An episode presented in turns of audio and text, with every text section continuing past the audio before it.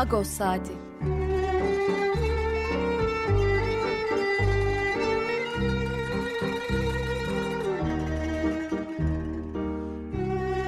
Haftalık Agos gazetesinin penceresinden Türkiye ve Dünya gündemi.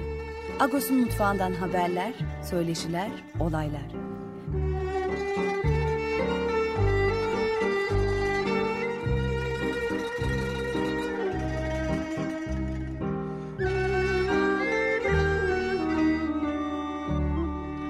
Radyo Agos. Vohçin Sireli Radyo Ungontrolner, Vohçin Açık Radyo'yu hedevovner, Radyo Agosi Jamov Ayşafat Tarsyan Miyasinek, Yev e, Şudovarten Gıskı Sinkmer Ayşafat'tan Hagortumin. E, evet sevgili Açık Radyo dinleyicileri, bu haftada e, Radyo Agos programında yine birlikteyiz. Ben Pakrat Estükyan. E, ve ilginç bir şekilde programın daha başlangıcında e, anılara yolculuk yaptık. Çünkü Timur Selçuk'un bu ekonomi tıkırında parçası beni ta 70'li yıllara götürdü. E, gerçekten de güzel bir sürpriz oldu, hoş bir sürpriz oldu. E, ne yazık ki ekonomi 70'li yıllardan bu yana hep tıkırında. En azından bize öyle söyleniyor. Ama görünen bir şey var ki insanlar e, gitgide daha yoksullaşıyor. Yaşam şekli değişti. O yüzden bu yoksullaşmayı yaşıyoruz. E, bir yandan da teknoloji e, ilerledikçe e, daha farklı sıkıntılarımız da olabiliyor. E, bu da ekonomiyi etkileyen bir faktör. Nitekim bu sabahta yayına böyle başlamamız gene o teknolojinin azizliklerinden biri olsaydı gerek e, sevgili Yetvat Dantikyan sabah bağlanmakta bir sıkıntı çekti ve programı ben başladım. Yoksa normalde her hafta olduğu gibi Yetvat Dantikyan gene diyecekti ki bu hafta size ben yardımcı olacağım. her hafta aslında ee, yardımcı oluyor. Bağla Galiba bağlandım Fakret abi. Bağlandın değil mi? Geldin. Bağlandım Merhaba, evet. Tam dedikodu evet. yapıyordum Yetvat. İyi yapıyordun. Pekala. Ee, çok kısa ben şarkıyla ilgili bir kez cümle söyleyeyim. E, bu her ekonomik kriz olduğunda çalarız bu şarkıyı. Sırf biz çalmayız, herkes çalar. Ee, çok klasik bir şarkı olmakla beraber yine de birkaç bilgi vereceğim. Çünkü bundan sonra çalmış şarkılar da bir şekilde bununla bağlantılı olacak. Bu aslında Küçük Adam Ne Oldu Sana isimli bir oyun. Hans Fallada, e, Almanyalı ve e, Almanya'daki e, Weimar döneminde yani Nazi öncesi dönemindeki ekonomik sıkıntıları e, konu edinen bir oyun bu bu oyunu e, sahnelerken e, o zamanki ekip e, Yılmaz Onay da bir müzikal bu aslında. Yılmaz Onay da bu e, şarkı, şarkının sözlerini yazıyor ve besteyi Timur Selçuk e, yapıyor e, besteleri 1980 yılında. E, bu şarkıyı seçtikten sonra ben iki tane daha şarkı seçtim. Onları birazdan çalacağız. E, bir tanesi e, yine Weimar döneminde yani Almanya'da Nazi öncesi dönemin e, ekonomik ve siyasi çalkantıları döneminde e, yaşamış ve o döneme dair oyunlar e, yazmış olan Bertolt Brecht'in bir de bestecisi vardı Kurt Weill. Bu Kurt Weill'in üç kur, e, Kurt Weill'in e, üç kur, yani Brecht'in üç kuruşluk opera e, oyununa yazdığı şarkılar vardır. Birazdan bir tane de oradan şarkı çalacağız. Mac the Knife yani Üç Kuruşluk Opera'nın meşhur e, karakteri Sustalı Mike için yazılmış bir şarkı. Bu şarkıyı aslında başka vesileyle birçok insan biliyordur. E, çalınca anlayacaksınız. Sonra bir Kurt şarkısı daha çalacağız. Yani biraz böyle bir e, 1930'ların Almanya'sına gideceğiz. Bu Hans Fallada da yine o dönem için e, yazdığı bir oyundu bu. Küçük Adam Ne Oldu Sana. Türkiye'de sahnelendi. Hatta yakın zamanda bir 10 sene kadar önce bir kez daha sahnelendi. E, o şarkıyla ilgili bir biraz daha bilgi vermiş olayım. Yani her seferinde bu şarkıyı çalıp geçelim gibi değil de Timur Selçuk'un Ekonomi Tıkırında şarkısı da artık herkesin bildiği bir şarkı oldu. Günaydın Fakat abi Parlus. Günaydın Parlus. Yetvar. E, bütün bu söylediklerin hakikaten herhalde insan yaşlandıkça böyle oluyor. Ben de hep eski anılar eski anılar canlandırıyor. Üç kuruşluk operayı da e, Dostlar Tiyatrosu'nda e, sadece tiyatro sahnelemesi değil onun arkasında okuma tiyatroları, belgesel gösterimleri falan vesilesiyle o zamandan tanıdık olduğumuz şeyler, Kurt Weill'in müzikleri ve e, Berliner Ensemble denen tiyatro topluluğunun bir ekol olarak bizlere sundukları gene o yıllara gittik. Yani ilk gençlik yıllarımıza giden bir şeyler oldu, bir muhabbetler oldu sabah sabah. İyi oldu, güzel olsun. oldu. Olsun abi bu şarkıyı çalıyoruz ama biraz da yani daha bizden önce de tabii bunun şarkının hikayesini e, anlatanlar çoktur. Ee, biz de bu vesileyle bir kez de anlatmış olalım dedik. Evet Hı. abi e, bu hafta e, gazetenin manşetinde yine şey vardı.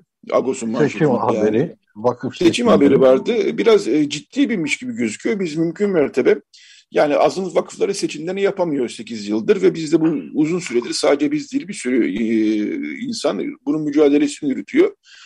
En son Garo Paylan e, mecliste bunu Plan Bütçe Komisyonu'na gündeme getirmişti. Kültür Bakanı da Nisan sonuna kadar çıkacak demişti. E, yönetmelik yani. Hı hı. E, biz e, ve demiştik ki vakıf başkanlarından bunu e, teyit edebilirsiniz demişti Garo Paylan'a. Geçen hafta başlamıştık. Bu hafta da sürdürdük. Yani vakıf başkanlarıyla konuşuyoruz.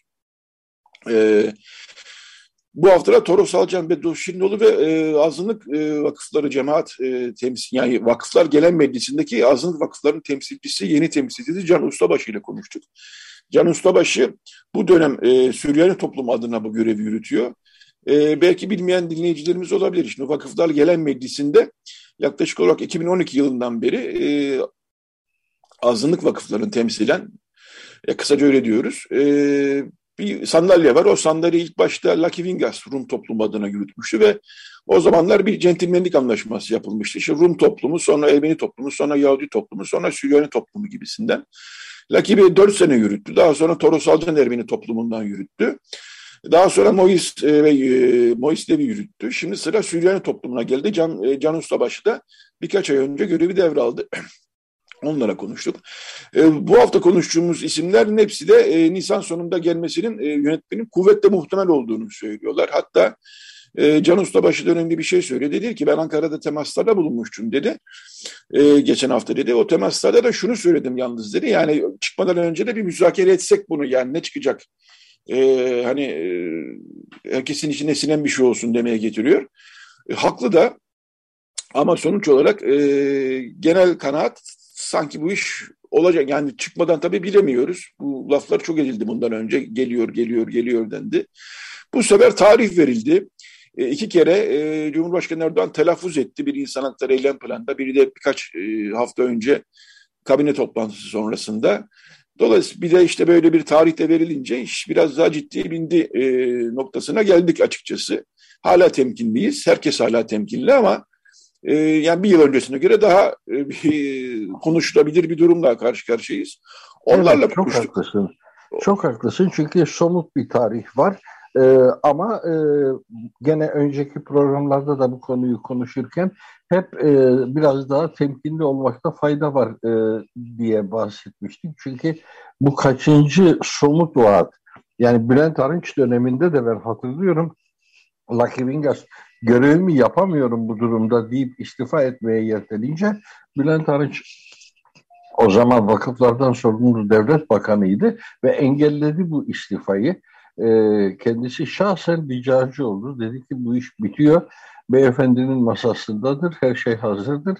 Dolayısıyla bir irade eksikliğinden başka bir şey değil galiba.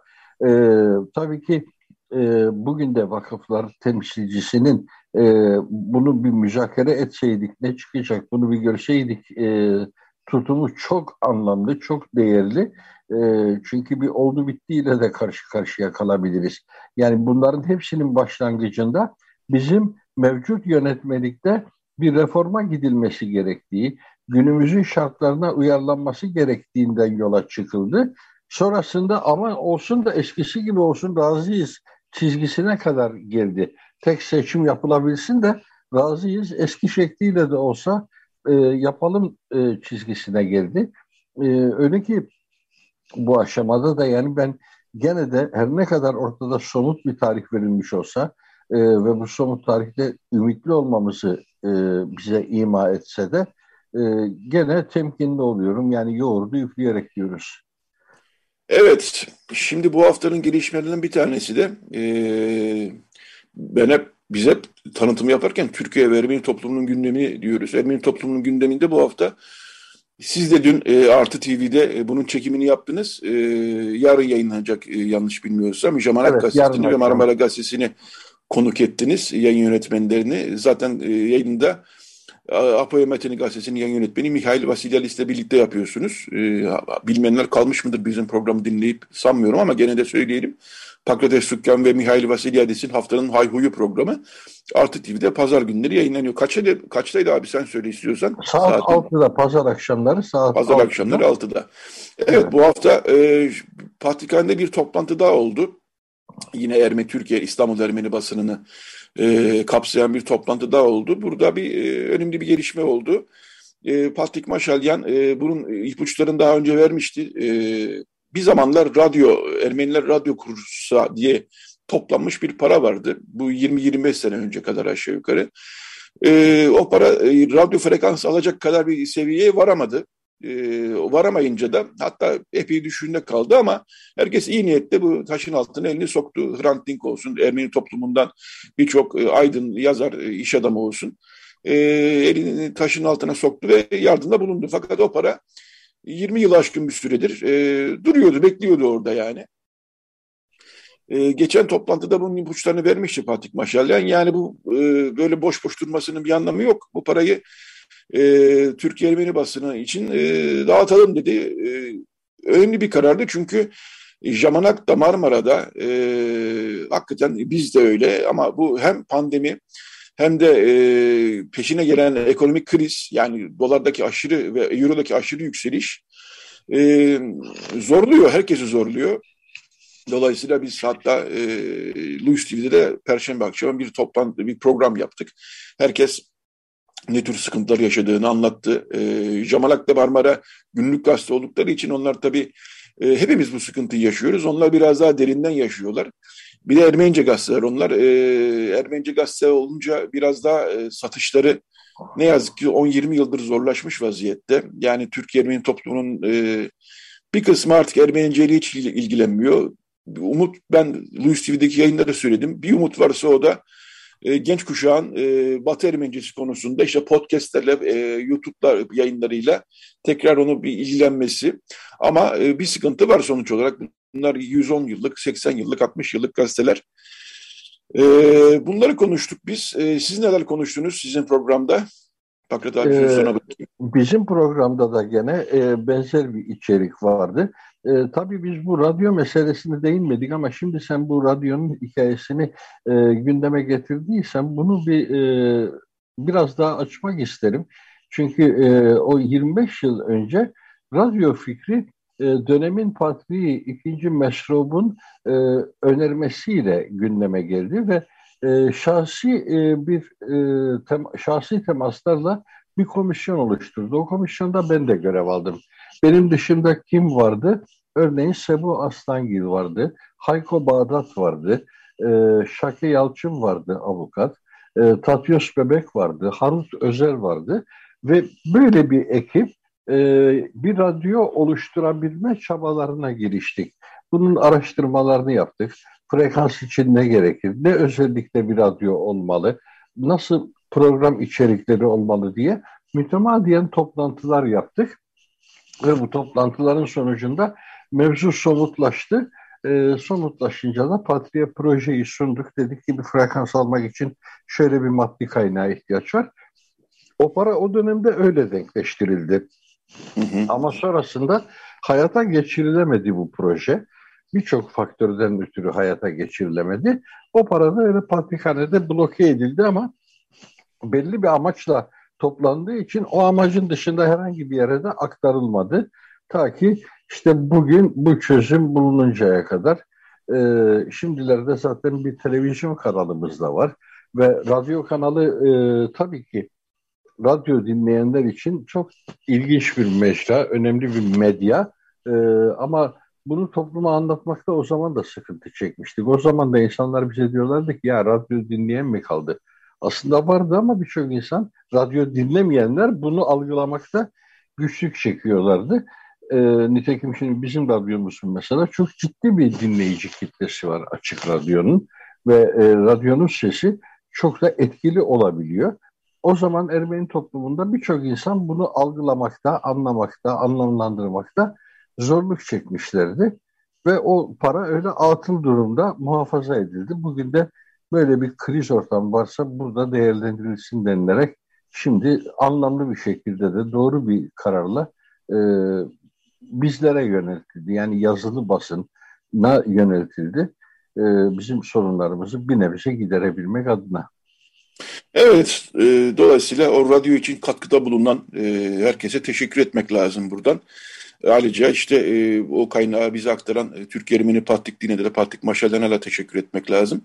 E, şimdi bunları çok konuşuyoruz biz pandemi başladığından beri. Yani bu ekonomik kriz, sıkıntı, azınlık gazeteleri dinleyicilere de sıkmak istemiyorum ama durum gerçekten ciddi. Yani e, hele hele bu e, Euro'daki e, yüzde 50 artış oldu. Yani son 2-3 aylık artış bu ve biz kağıdı Euro ile alıyoruz. E, her masraf, e, bütün masraflar artıyor. Dağıtım masrafı artıyor, o artıyor, bu artıyor. Her şey artıyor gerçekten. Şu dönemde yazılı, e, basılı gazete çıkarmak gerçekten güç bir iş. Yani e, şikayet etmek, sızlanmak bizim e, hakkımız değil. Yani biz işimizi yapmakla mükellefiz.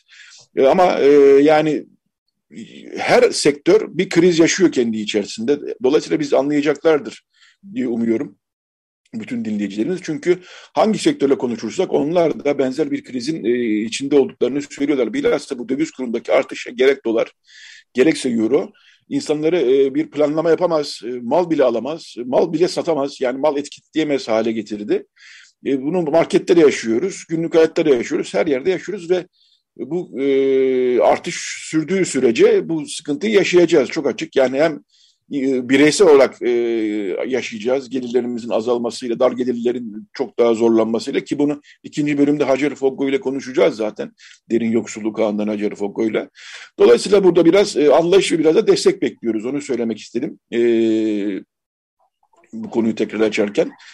Bu haftanın gündemine gelelim istiyorsan. E, bu hafta ilginç bir röportaj var Türkçe sayfalarda Pakrat abi. Onu da e, buradan biraz e, bahsetmek istiyorum. E, Gürcistan'da bir e, kadın hakları ödülü var. E, bizim e, Vartü evet. Baylan da bir e, seyahat vesilesiyle Gürcistan'daydı ve e, Gürcistan'daki kadın hakları ödülünü alanlardan bir tanesi de e, oradaki Azeri azınlığın e, bir üyesi olan, kadın üyesi olan e, Tolzu Gül Muhammedi'ydi ve onunla bir röportaj yaptı. Çok da hoş bir röportaj oldu. Bu haftaki Ağustos'ta var. Yani Kafkaslar'da her ülkede e, başka bir e, ülkenin e, mensubu olabilecek ama aslında mensubu olmayan ve orada yaşayan azınlıklar var. İşte Ermenistan'da Yezidiler var, Yezidiler diyeyim pardon.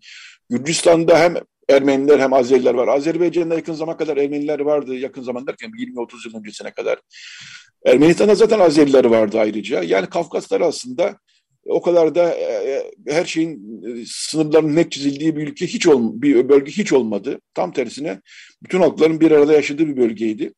Orada Gürcistan'daki Azeri azınlığın hayatına dair ve kadın hakları, o toplum içerisinde yürütülen kadın hakları mücadelesine dair ilginç bir röportaj var. Onu bu hafta bir e, aktarmak istedim e, gazetenin, gazetenin içeriğinden konuşurken.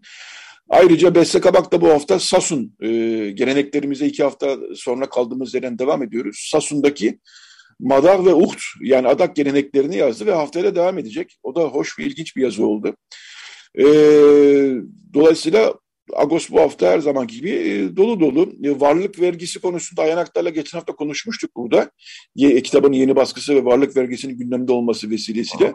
Hem Ayanaklar'la röportaj yaptık e, hem de Baskın Duran çok kapsamlı bir yazı yazdı varlık vergisi vesilesiyle. E, Türkçe sayfalarla bunlar var. Ermenice sayfalarda neler var Paket abi?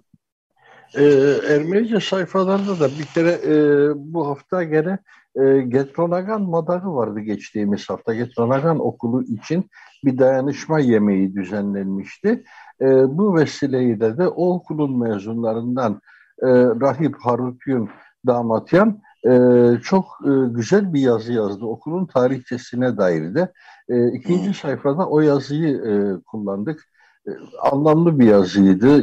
E, çünkü yeterince bilinmiyor bu kurumların tarihsel misyonu, tarihsel e, özelliği, kuruluş felsefesi bu konularda bir bilgi eksikliği var. Yani e, sürekli bunları hatırlatmak gerekiyor. Çünkü insanlar e, bir okulu sadece bina olarak algıladıklarında farklı bir şey oluyor. Ama bazı özelliklerini bildiklerinde de başka bir anlam taşıyor. O yüzden çok değerliydi. Özellikle ona yer verdik. Sonra e, Erdal Kılıç, gene Getronagan Okulu'nun eski e, müdür yardımcısının yayınladığı bir e, kitap vardı. Ermenice Öğrenme Kılavuzu. E, Batı Ermenicesi Öğrenme Kılavuzu daha doğrusu. E, bu da çok e, ilginç bir mevzuydu. Çünkü bizim okullarımızda halen veliler e, Ermenice'ye karşı bir tutumu sürekli e, gündemde tutarlarken Ermeni olmayan insanların bu dilin özellikleri üzerine inceleme yapmaları, kitap yayınlamaları e, çok ilginç gelmişti. O yüzden de o kitabı tanıtan bir yazı yer aldı bu haftaki gazetede. Bu mevzunun evveliyatı da var çünkü daha önce de Şükrü Ilıcak benzer bir şey yapmıştı. Şükrü Ilıcak da Venedik'teki e, Rahip Levon e, Zekiya'nın e, düzenlediği Ermenice kurslarına katılmış ve iki dönem o kurslara katıldıktan sonra da bu konuda bir kitap yazacak yetkinliğe ulaşmıştı. Şu anda da e, gene o kurslara katıldığı için e, tercümeler yapabilen e, dostlarımız var, tanıdıklarımız var, arkadaşlarımız var. E, dolayısıyla bu dil meselesi ve özellikle de yok olmaya mahkum edilmiş bir dil olarak Batı Ermenicesiyle bu e, çalışmalar çok anlamlı geliyor bana. Bunlara özellikle de mutlaka yer vermek istiyoruz. E, böyle bir konu vardı. E, onun dışında Jovinar. Lokma Gözyen gene bir e, evet. makalesi vardı. Noray'ın makalesi. Ve birinci sayfasında da Ermenice e, birinci sayfada da haftanın siyasi gelişmelerinin Türkçe sayfalarında da yer bulan gelişmelerin Ermenice tercümeleri vardı. Fakret abi, e, Kerabayzal Levon Zekiyen demişken ben de bir duyuru yapayım. E, bu hafta ilgi, önemli bir gelişme var Türkiye Ermeni Katolik toplumu açısından. E, diye e, bir mesajla biz de bundan haberdar olduk. E, Mardin Diyarbakır e, Badaraklar değil mi? Evet Aynı ve e, deniyor ki Diyarbakır Sur Pohsep Kilisemizin cemaatimiz aidiyeti tahsip edilmiş olup e, Ruhani reisimiz Levon Zekiyen e, pazar günü yani yarın e, saat 10.30'da Surp Badalak sunacaktır deniyor. Yani bölgedeki e, ilgililere de buradan da biz duyurmuş olalım. Bu e, önemli bir gelişme. E, çünkü Diyarbakır'da ve Mardin'de e, hatırı sayılır derecede de e, Katolik Ermeni vardı. E, bu vesileyle de hayırlı olsun diyelim. Kilisenin aidiyetinin tahsip edilmiş olması. E, evet Pakrat abi bu haftalık bu bölümün sonuna geldik. E, epeyce de bir konulara değinmiş olduk.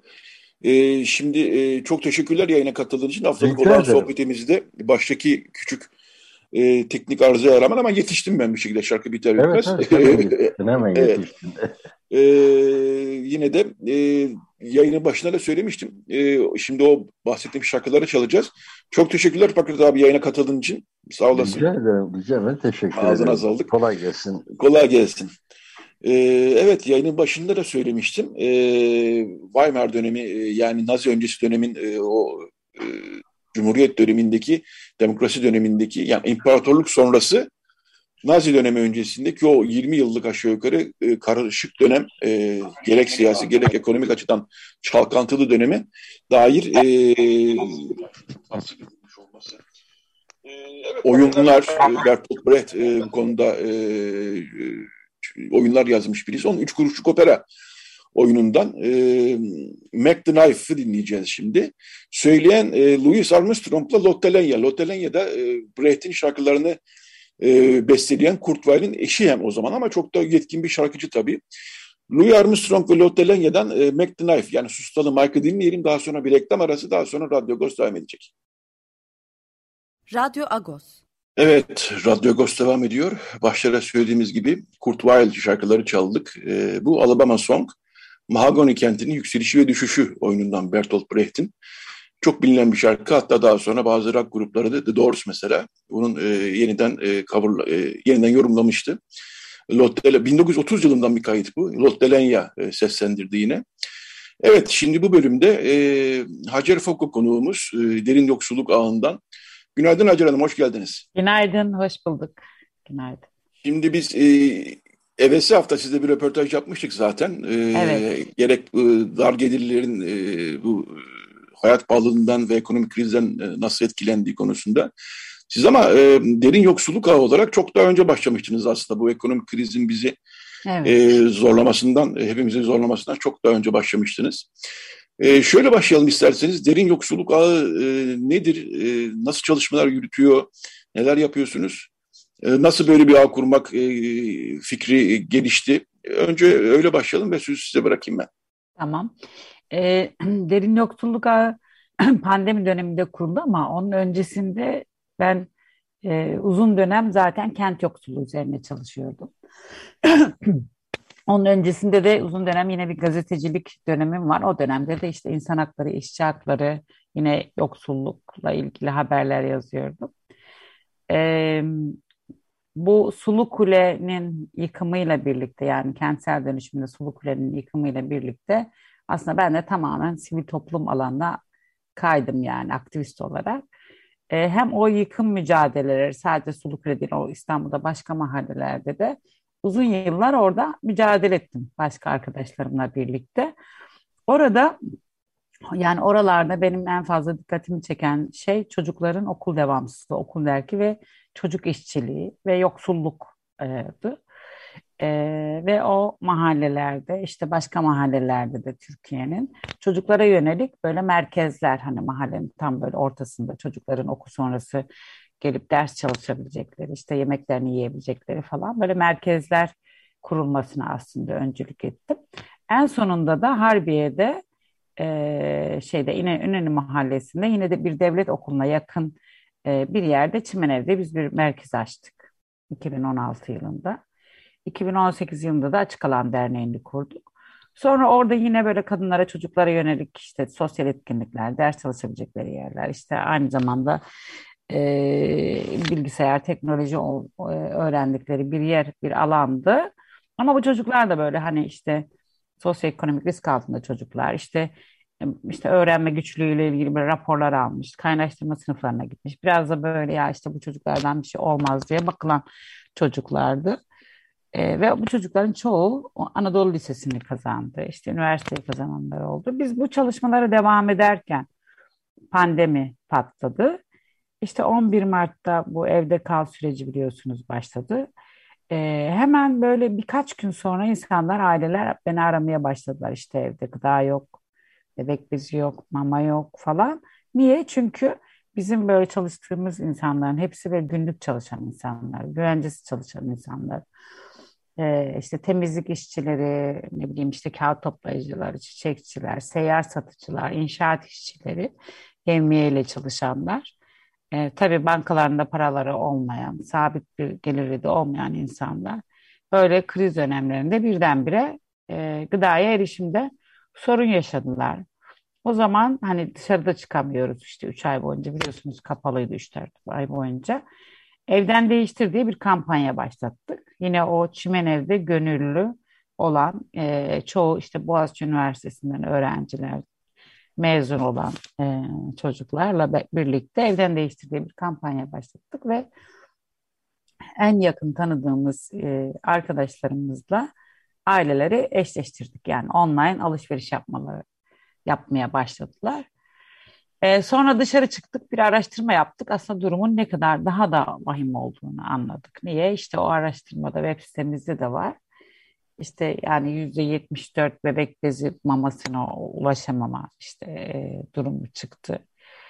E, uzaktan eğitime erişemeyen çocuklar neredeyse yüzde altmışa yakın olduğunu gördük. Yüzde on üç çocuğun bu pandemi döneminde çalışmaya başladığını, yüzde altısının sadece ev geçindirmeye yani sadece çocukların ev geçindirmeye başladığını gördük. Ve e, tabii tüm bu sonuçları e, hem belediyelere, kamu kurumlarına, işte ilgili bakanlıklara falan gönderdik. Aslında zaman zaman da uyarılar yaptık yani. Niye, nasıl uyarılar? Yani işte önümüzdeki dönemde okul açılacak, çocuklar çalışmaya başladı. Bir an önce hani bu çocukların yeniden okula devam etmesi için bir takım şeyler yapın diye ilçe belediyeleri işte kamuya. Ee, yani bugüne kadar 3000'den 3000'den fazla aileye destek verdik. E, pandeminin başında biraz başka şehirler de vardı ama şu anda İstanbul merkezi hı hı. devam ediyoruz.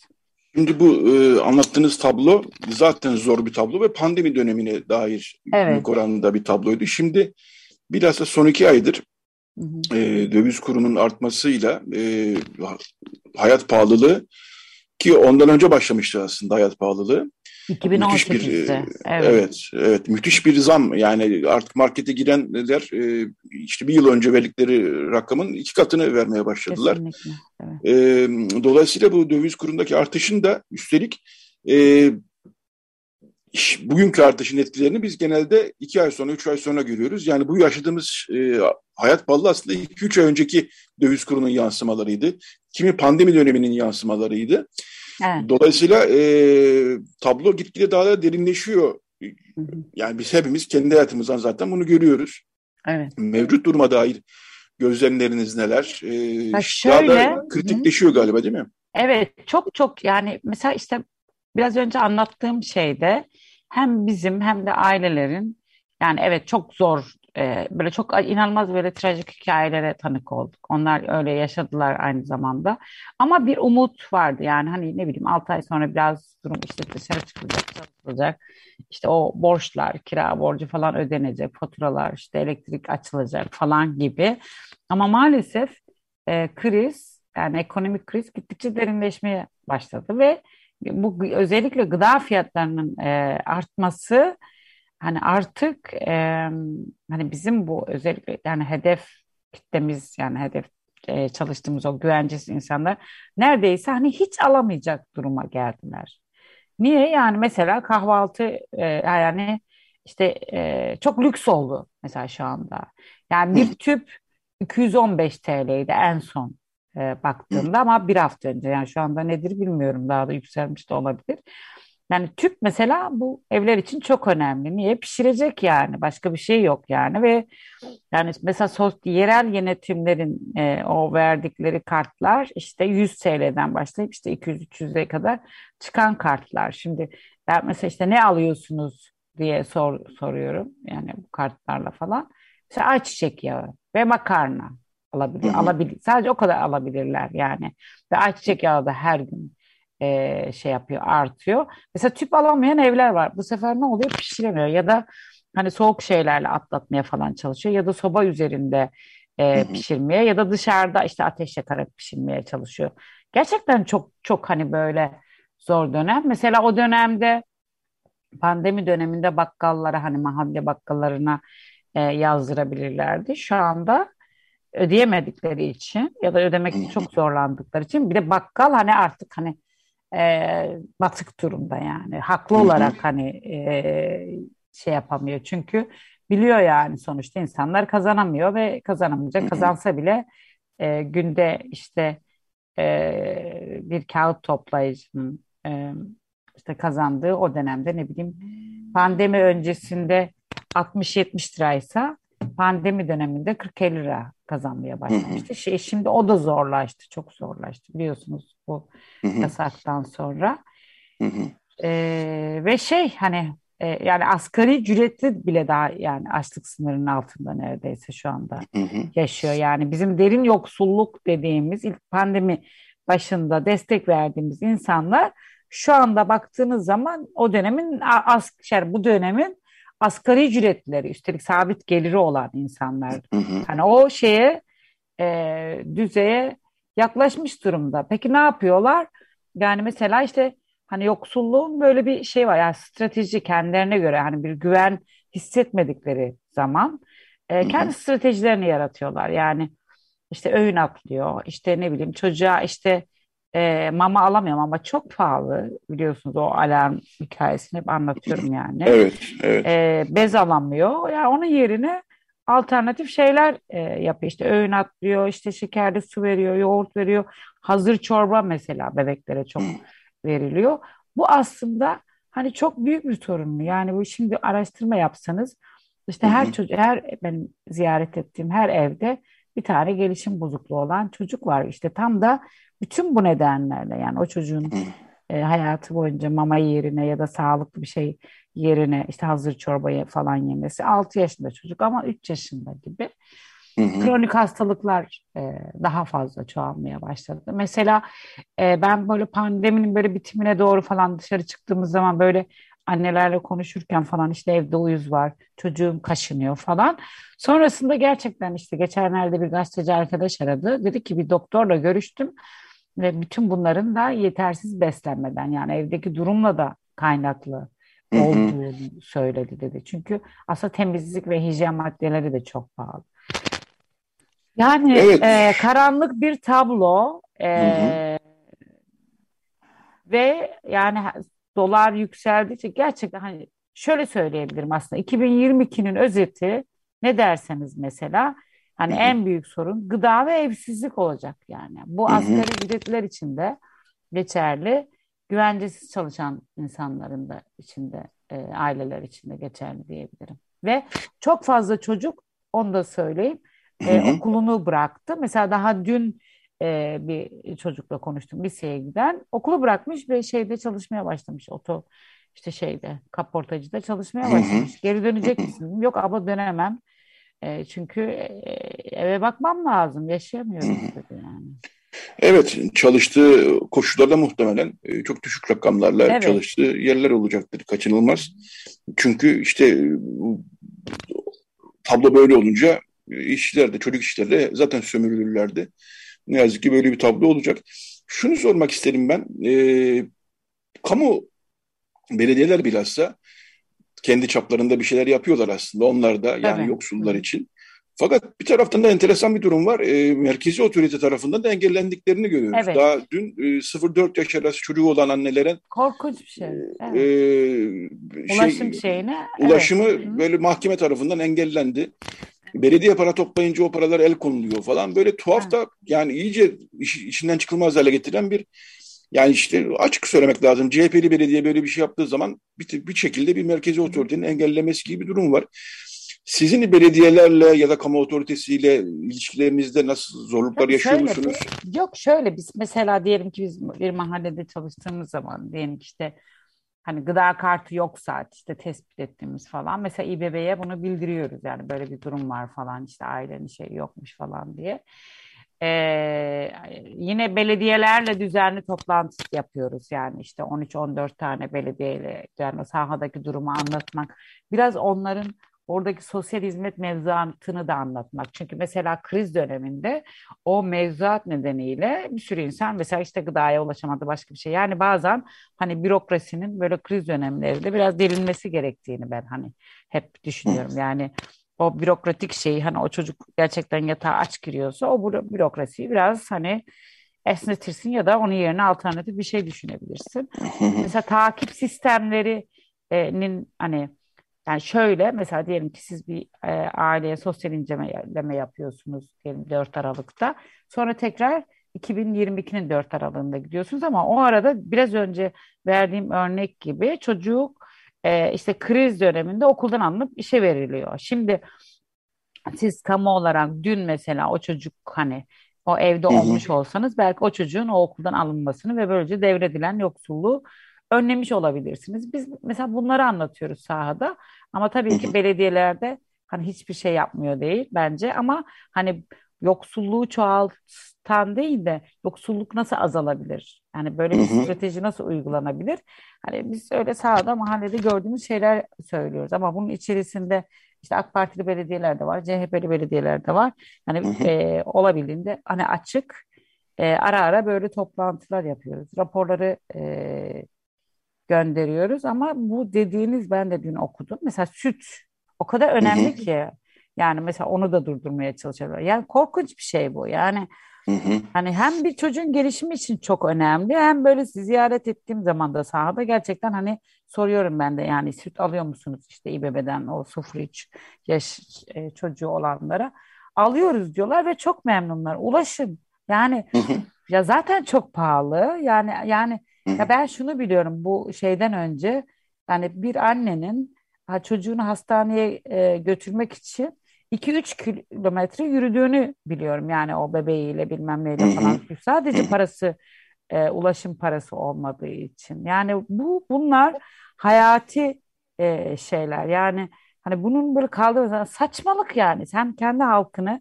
kendi insanını tanımıyorsun ve bilmiyorsun demek ki ve iyice aşağıya yani e, düşürmeye çalışıyorsun.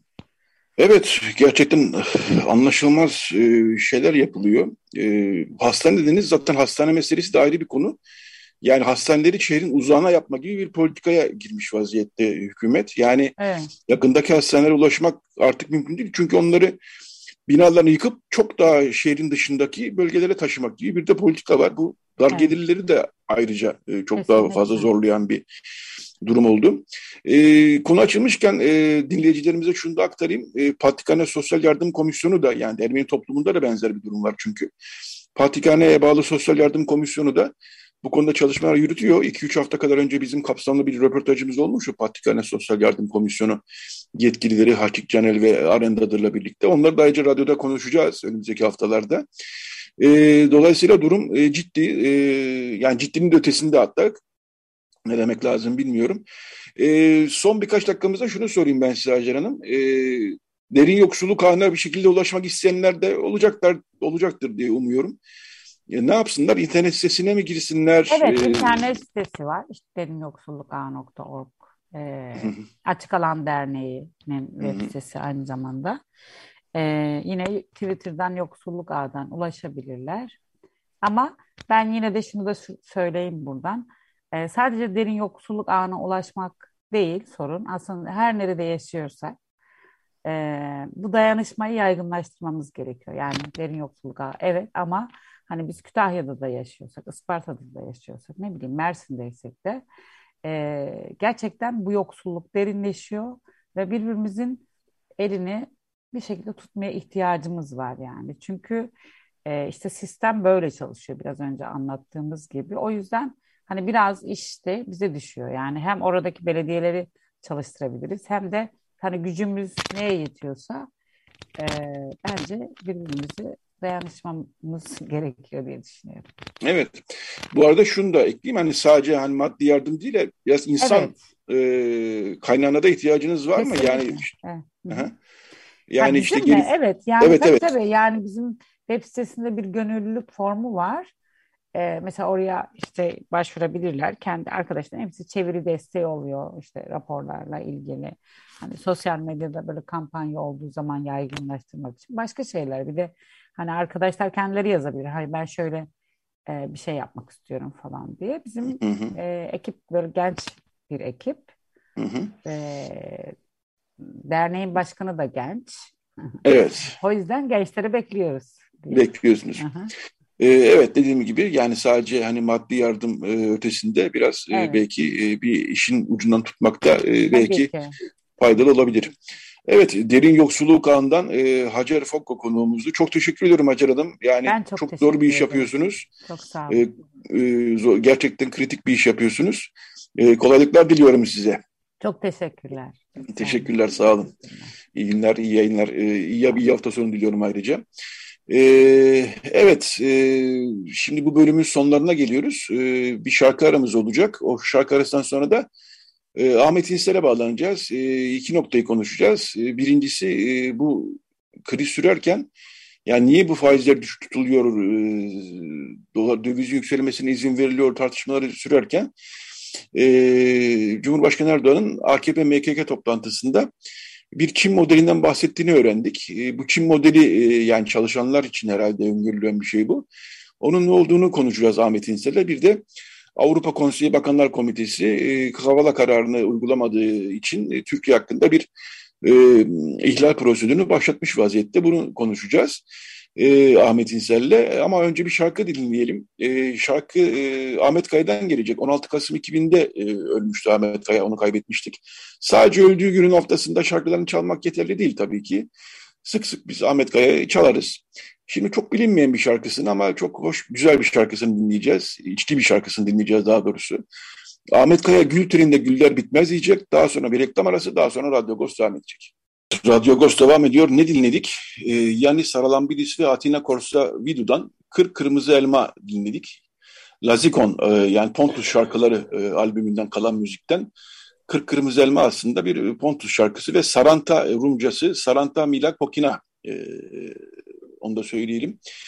Bu şarkının başka bir versiyonunda e, kapanışa çalmaya çalışacağız. Evet, şimdi bu bölümde Ahmet İnsel konuğumuz. Ee, Ahmet İnsel e, iletişim yayınlarından, Birikim Dergisi'nden biliyoruz. Aynı zamanda da üniversite çalışmalarından biliyoruz. Yazılarından, çalışmalarından biliyoruz. Açık Radyo dinleyicileri zaten tanıyorlar. Haftalık programı var. Günaydın Ahmet, hoş geldin yayınımıza. Günaydın Yetvat. Ee, şimdi şöyle düşündüm e, sohbetimizi. E, önce e, şeyle başlayalım. Bir e, bir önceki bölümde Hacer Fokko ile bu derin yoksulluk anı konuşurken e, şunu da ekleyecektim ama aslında seninle konuşacağız bu konuyu aslında. E, bu döviz kurlarındaki artışın ekonomik krizi e, daha da derinleştirmesini konuşuyoruz. E, niye böyle bir politika güdülüyor diye herkes birbirine soruyordu. E, dün e, ortaya çıktı ki AKP MKK toplantısının basına kapalı bölümünde Cumhurbaşkanı Erdoğan bir Çin örneği vermiş kalkınma modeli olarak. E, çok detayına girmemiş ama Çin örneğinin ne olduğunu üç aşağı beş yukarı e, biliyoruz aslında. Çok ucuz iş gücüne dayalı bir modelden e, ve yabancı yatırımcıların gelip orada ucuz iş gücünden yararlanmasından ben çok kabaca e, bunu böyle söylüyorum ama sen tabii iktisatçısın aslında. Dolayısıyla bu Çin örneği nedir? Niye biz böyle bir şeyin içinde e, yuvarlanıp duruyoruz? Sözü ben sana bırakayım. E, Çin örneği tam dediğin gibi bir örnek. En azından Erdoğan'ın kafasında ona anlatılan, ona e, e, danışmanlarının e, verdiği bilgiler çerçevesinde kafasında oluşan bilgi bu. Zaten çok karikatür biçimde Çin örneğini hep böyle e, bu konuyu az bilenler e, böyle tanımlarlar. Yanlış değil, eksik tabii ki. Yani Çin sadece hı hı. E, e, yabancı yatırım ve ucuz e, e, iş gücü e, sayesinde bu son e, 20 yılda, 30 yılda hatta büyük bir e, hızlı bir büyüme sağlamadı. Onun yanında çok ciddi bir e, mobilizasyon, halkın e, tüketiminin kısılması, e, dış yatırımın çekilmesi kadar Çin'in e, çok büyük bir iç tasarruf e, oranı üzerinden e, ekonomisini e, büyütmesi söz konusu. Yani Türkiye toplumunun tam tersi durum odur o, bu söylediğimiz. Hı hı. Çin'de e, iç tasarruf neredeyse gayri safi milli hasılanın yüzde otuzunu aşar e, hı hı. tasarruf oranı. Türkiye'de tasarruf oranı yüzde yirmiye vardığı zaman çok arttı deriz. Yüzde on beşi on altıyı geçmez. Hı. E, bu tabii tasarruf e, ülkenin tasarruf oranının çok yüksek olması ancak e, tüketimin e, büyük ölçüde kısılmasıyla mümkün olan bir şey ve Çin çok yoksul, çok çok yoksul yani Türkiye ile karşılaştırmayacak derecede yoksulluğun olduğu bir seviyeden e, bu hızlı büyümeyi sağlamıştı. Türkiye'de e, zaten oluşmuş olan bir e, az veya çok oluşmuş olan bir orta sınıf var. Tüketim eğilimleri çok yüksek. E, en başta Cumhurbaşkanlığının tüketimi eğilimleri çok yüksek. Oradan başlayalım halktan önce. E, dolayısıyla e, bu tüketim eğilimlerinin yüksek olduğu yerde e, yatırımı yapacak finansmanı dışarıdan bulmak zorundasınız. Ve bu dış, dışarıdan bulduğunuz finansmanda sizin e, maliyetlerinizi e, tabii çok daha e, e, dövize bağlı hale getiriyor. Bütün bunların yanında e, Tayyip Erdoğan'ın bu Çin modelini söylemesi ki şey dedi işte 3-4 ay 5-6 ay sıkıntı sıkıntı yaşayacağız. Ondan 6 aydan sonra da bu işten e, semerelerini, meyvelerini yiyeceğiz. Çin böyle yaptı dedi. Çin maalesef böyle yapmadı. Öyle 4-5 ay sıkıntı falan yaşanmadı. 10 yıllarca e, Çin toplumu ağır bir e, tüketim baskısı altında yaşadı. E, ve e, öyle hemen meyvelerini de böyle 6 ay içinde e, al, almadı. E, buna ilaveten e, Gaziantep'te e, Gaziantep örneğini verdi. İşte dedi bakın Gaziantep'te e, Türkiye'nin en büyük sanayi bölgesinin olduğu, organize sanayi bölgesi olduğu Gaziantep'te 14.500 mü dedi. İşletme cayır cayır ihracat yapıyor. Galiba bunu bu örnekte e, bütün Türkiye'yi heyecanlandırması gereken işte karşımızdaki örnek budur, başarımız budur dedi. Şimdi Tayyip Erdoğan'ı e, bu e, konuşmaya sevk eden şey Kasım ayında ihracatın yüzde 33 dolar bazında yüzde 33 artmış olması. Yani hı hı. Kasım ayı verilerine göre ihracat 20,5 milyar dolara çıkmış. Ama diğer taraftan ithalat da yüzde 30 artmamış ama yüzde 26,7 artmış. Ve ihracat, ithalatımız da 26,8 yani neredeyse 27 milyar dolara çıkmış. Dolayısıyla hı hı. hala ihracat dediğimiz şey büyük ölçüde İstanbul Sanayi Odası'nın da başkanı da söylediği gibi büyük ölçüde ithalata dayalı bir ihracat. Dolayısıyla döviz e, e, Çin'in yaptığı gibi ucuz e, yerli paranın, yuanın, Çin parasının veya Türk, Türk lirasının e, değerinin uluslararası piyasada e, düşürülerek elde edilen buna iktisatta bir e, rekabet avantajı deriz. Bir rekabet avantajı elde etmeye çalışması ama aynı zamanda ithalatın bir o kadar da pahalılaşması demek. Bu ancak Çin gibi ithalatını çok e, gümrük dışı yollarla, gümrük tarifesi dışı yollarla e, kısıtlama imkanına sahip devletin, tek parti devletinin olduğu, diktatörlüğün olduğu bir ülkede belki kısmen mümkün. Ama Türkiye gibi e, diktatörlük eğer e, arzulanmıyorsa ve bir açık ekonomiden çıkmak arzulanmıyorsa ki Çin'de e, örneğin e, döviz e, serbestisi yok öyle bir e, serbestliği yok Çin'de. E, sermaye hareketleri e, Türkiye gibi serbest değil. E, eğer açık ekonomiden çıkmak arzulanmıyorsa bir diktatörlük, tek parti diktatörlüğü içinde tüketimin, yatırımın e, iktidar tarafından planlı bir şekilde değil ama kendi çıkarları çerçevesinde istediği gibi yönlendirilmesi e, politikası güdülmeyecekse bu pek yürütülmesi kolay olan bir şey değil. Ayrıca da Çin'in 1 milyar 300 milyon nüfusluk bir ülkenin yarattığı potansiyelden bahsediyoruz. Türkiye, evet. Çin'in kaçta kaçı? Evet. Bütün bunlara evet. baktığımız zaman, enerji bağımlılığımıza baktığımız zaman, bütün bunlara baktığımız zaman Tayyip Erdoğan'ın bu Çin modeli fikrini verenler bence e, girilen yola sonradan biçilmiş bir gerekçe gibi geliyor bana. Hı hı. Yani şu anda e, Türkiye ekonomisinin e, e, ka, sorunu bir numaralı sorunu nedir dersek kaynak sorun kaynağı e, Tayyip Erdoğan'ın konuşmalarıdır. Bir evet, numaralı evet. sorunumuz o. E, ve Tayyip Erdoğan'ın bu nedenini hala çok açıklayamadığımız bir, bir kısmen dini inanç, kısmen e, yarım yamalak bir iktisat bilgisi, kısmen çevresindeki e, e, inşaata dayalı ve konuta dayalı e, iş adamlarının e, faizleri aman düşürelim elimizde konut stoku birikti. İnşaat e, ta devam etmemiz için e, faizlerin azalması lazım. O, o havuz e, iş adamları dediğimiz bir havuz evet. bölgesi var biliyorsun. Bir de havuz iş evet. adamları var. O Doğru. havuz iş adamlarının e, çıkarlarını korumak için e, belki bütün bunların bir birleşimi olarak girilen bir faizi indirme saplantısı var. Tabii ki faizin yüksek olması ekonomi için iyi bir şey değil ama faiz dediğimiz olgunun enflasyonla karşılaştırılması lazım. Birbirinden bağımsız şeyler değil ve Tayyip Erdoğan'ın söylediği faiz e, enflasyonun nedenidir e, teorisi de hakikaten e, iktisat e, kendisi e, iktisatın kitabını yazdığını söylüyor ama o kitap herhalde e, pek iktisatçılar tarafından evet. alınacak bir kitap değil gibi geliyor bana. Ve e, sorun bence bu Çin modeli dediğimiz şey e, istim arkadan gelsin gibi gerekçesi arkadan gelsin e, türünden bir e, meşrulaştırma çabası. Şimdi ona evet. inanıyor olabilir ayrıca da. Yani hakikaten o. E, biliyorsun bu konuda bu konuda birkaç tane e, kendisine verilmiş rapor ortaya çıktı. E, iktisatçıların yani heterodoks iktisatçılar, dogmatik ortodoks değil, heterodoks iktisatçıların da saçını başını yolduracak derecede iktisat cehaleti dolu e, raporlar okudum birkaç tane.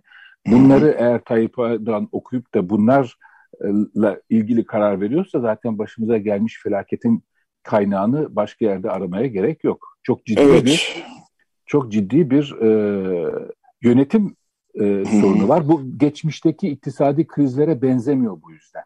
Yani bizim e, 1978-79'da yaşadığımız 1994'te, 97'de ve 2001'de arada böyle küçük krizler oldu. O krizler iktisadi e, yapının e, krizleri. Ürettiği krizlerdi. Evet. İktisadın içinden gelen krizlerdi. Yani iktisat içsel krizlerdi. Bu kriz ise iktisadi yapıya e, yapının göreli sa sağlamlaşması sayesinde bir derece etkileri e, e, e, şey yapılan, dengelenen, bir derece etkileri kısıt, e, sınırlanan fakat siyaset alanından ve bir e, iktidarın başındaki kişinin e, şahsi müdahalesiyle ortaya çıkan krizler ki bu ilk defa tanıyoruz böyle bir krizi. Evet. Bu diğer evet. krizlerle karşılaştırmak o bakımdan da mümkün değil. Evet. E, Ahmet e, son bir... Ama bedeli çok yüksek. Yani bu Çin modeli Doğru. dediğimiz şey öbürünü geçmek için eğer gerçekten Çin modelini o kafasındaki Tayyip Erdoğan'a öğretilen veya kulağına fısıldanan Çin modeli üzerinden büyüme tasarlanıyorsa o zaman bir dizi ağır önlem almak lazım. Yani e, şeyi e, döviz serbestisini e, kaldırmak gerekir.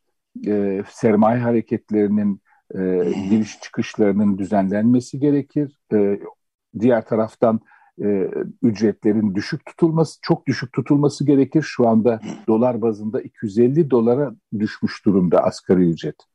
250 dolara düştü asgari ücret şu anda. Şimdi bu, bu Avrupa Birliği içinde e, ve çevresindeki en düşük asgari ücret seviyesine geldik. Ve Tayyip Erdoğan burada şey diyor işte biz Çin'den avantajlı olacağız çünkü pazara yakınız yani Avrupa pazarına yakınız diyor. Ama diğer taraftan da e, Osman Kavala konusuna geleceğiz. Evet. Avrupa Birliği ile didişmekten de geri kalmıyor. Evet şimdi tam oraya gelelim e, istersen. Avrupa Konseyi Bakanlar Komitesi Osman Kavala ilgili, ilgili Avrupa İnsan Hakları Mahkemesi kararını uygulamadığı e, gerekçesiyle prosedürü başlattı. E, yani toplantıda bu karar alındı.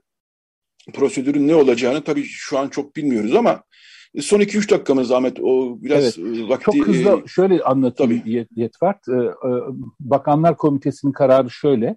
E, Türkiye'ye 19 Ocağı kadar bu konuda kendisine görüş bildirmesi süresi tanıyor. Bu biraz 17 Ocak'taki Osman Kavala davasında, Osman Kavala ve diğer e, sanıkların davasında Osman Kavala'nın e, serbest bırakılması na mahkemeyi bir bir tür teşvik aynı zamanda. Çünkü 17 Ocak'tan iki gün sonraya süre vermiş. 19 Ocak'ta gene e, Türkiye'nin verdiği e, yanıt yeterli olmazsa, tatmin edici olmazsa, e, Osman e, Kavala'nın bırak, serbest bırakılmazsa o zaman e, otomatik olarak Şubat başındaki toplantıda süreci resmen başlatma kararı aldı. Nedir bu karar? Avrupa İnsan Hakları Mahkemesi'ne e, kararınız, sizin kesin kararınız Türkiye tarafından uygulanmıyor, doğru mudur diye soracak. O 3-4 ay, 5 ay süren bir şey var. Avrupa İnsan Hakları Mahkemesi Büyük Dairesi karar veriyor buna. Ee, onlar evet e, Türkiye uygulamıyor dediği andan itibaren de Bakanlar Komitesi Türkiye ile ilgili yaptırım. Yaptırımlar ceza, para cezası da olabilir ama esas oy hakkının e, bu e, bu ihlal ge, geçene kadar bu ihlal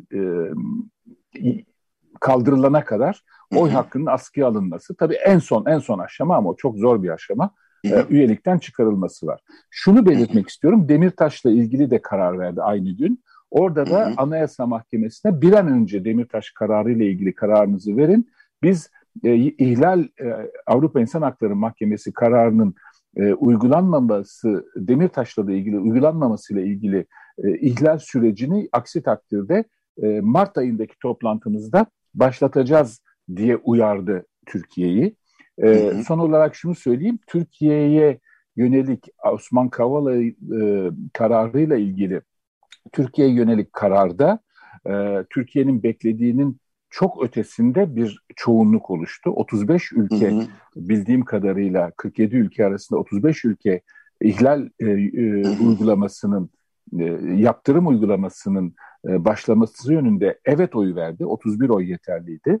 Üç üye karşı üye e, karşı oy kullanmış. Sadece üç üye. Türkiye, Azerbaycan ve Macaristan. Ve geri kalan yedi ülkede e, içinde de bir tek e, Romanya var Avrupa Birliği ülkesi. Diğerleri Rusya, Ukrayna, Alba, e, Arnavutluk, e, Moldavya, e, Gürcistan e, gibi evet. ülkeler çekimsel kalmışlar. E, bu da Türkiye'nin ne kadar yalnız kaldığını, o büyük e, çok büyük bir diplomatik hamle yapmaya çalıştığını biliyoruz Strasbourg'da. E, bu kararın çıkmaması, e, 31 üye, ülkenin e, toplanmaması yönünde büyük bir başarısızlık ve bu hakikaten Avrupa insana... Ha, son olarak şunu söyleyeyim, orada bitirelim. Tabii. Ee, Dışişleri Bakanlığı'nın açıklaması, arkasından Cumhurbaşkanı Başdanışmanı Uçtum'un açıklamaları utanç verici açıklamalar. Çünkü şöyle diyor e, Dışişleri, bu e, Türk yargısının bağımsızlığına müdahaledir diyor. E, Türk yargısı e, Avrupa İnsan Hakları Mahkemesi'ni biz, biz bir üst yargı olarak kabul etmiş durumdayız zaten. Yani Yargıtay e, Ağır Ceza Mahkemesi kararını e, bozduğunda diyor muyuz biz e, bu e, mah, bağımsız mahkeme? Gerçi diyenler var biliyorsunuz. Evet, Anayasa Mahkemesi'ni de tartışıyoruz artık yani. Anayasa Mahkemesi'ni de tartışıyor. E, uçtum ise utanç verici, hukukçudur kendisi. Eskiden de tanırız biliyorsun. Utanç evet. verici sözler, e, değerlendirmelerde bulunuyor bir hukukçu olarak. Efendim bunun e, mahkemelerin sadece e, e, Avrupa İnsan Hakları Mahkemesi'nin kararın özüne dair karar alamayacağını, bunun Türk mahkemelerinin yetkisinde olduğunu söylüyor. Ve bunun e, dışları bunun bir dış e, uluslararası müdahale olduğunu söylüyor. Şunu unutmayalım. Dışişleri uluslararası müdahale dediği şeyde kendisi karar alanların arasında oy kullanıyor. Evet. Çok gerçek bir. Yani bir de şunu hatırlamak gerekir. E, bir, bir iki cümleyle ben de bu e, hatırlatmayı yapayım. E, zaten Osman Kavala yargılanırken bütün bir siyasi otorite, hükümetin bütün kanatları Osman Kavala'yı karalamaktan da geri durmadılar. Yok Soros'un şöyle adamı, Soros'un böyle adamı şöyle. Yani, Başta Tayyip Erdoğan. Evet yani yargılanan bir insan hakkında siyasi otoritenin hükümet olan e, bir otoritenin bu kadar karalama yapması nasıl açıklanacak zaten, peki böyle bir zaten durumda? Zaten Yetvart e, Türkiye ilk defa Osman Kavala vakasında arkasından Selahattin Demirtaş e, yargılamasında Türkiye ilk defa Avrupa İnsan Hakları Mahkemesi'nde 18. E, e, e, İnsan Hakları Sözleşmesi'nin 18. maddesini ihlalden e, e, yargılandı ve suçlu bulundu. Nedir bu 18. madde? E, kişilerin e, e, özgürlüklerini e, gizli bir nedenle yani siyasi nedenle kısıtlamak. Bu Türkiye'de ilk evet. defa yargılandığı bir şey. Ve bu hı hı. bunu yargı bu, bu kararı varırken Avrupa İnsan Hakları Mahkemesi Tayyip Erdoğan Osman Kavala hakkında kendisi tutukluyken yaptığı konuşmaları zaten delil olarak ortaya koydu. Kabul etti. Evet. Yani Evet. Evet, tab tablo bu açıkçası. Maalesef ee, durum bu. Çok teşekkürler. Bu durumda 17 ve 19 Ocağı odaklanacağız gibi gözüküyor Kabalan meselesinde. Çok teşekkürler Ahmet İnsel. Oldu. Yayına katıldın. Fransa'da 2 saat geriden geliyorsunuz. Erken bir saatte uyandırdık seni ama e, çok da faydalı bir yayın oldu. Çok teşekkür ederim Ahmet İnsel. Oldu. İyi günler Yetmen. İyi günler. Kolay gelsin sana. Evet, e, Radyo Gosu'nun sonuna geldik böylece. E, bir önceki şarkımızla bağlantılı bir şarkı dinleyeceğiz aslında e, Kırk Kırmızı Elma aslında Gümüşhane bölümün e, bölgesinden bir Pontus şarkısı. Şimdi Yunanistan'ın e, bilinen şarkıcılarından Lizeta Nikolaou'dan şarkının Yunanca, Rumcasını dinleyeceğiz. E, Saranta Mila Kokina. Bu şarkıyla veda ediyoruz. E, herkese e, Radyo Gosan iyi bir hafta sonu diliyoruz. Haftaya buluşmak üzere diyoruz.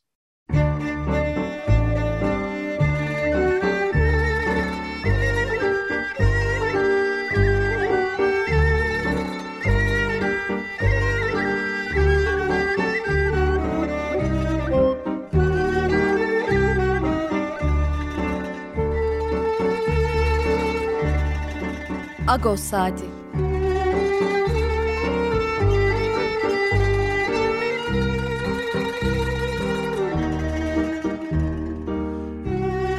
Haftalık Agos gazetesinin penceresinden Türkiye ve dünya gündemi. Agos'un mutfağından haberler, söyleşiler, olaylar.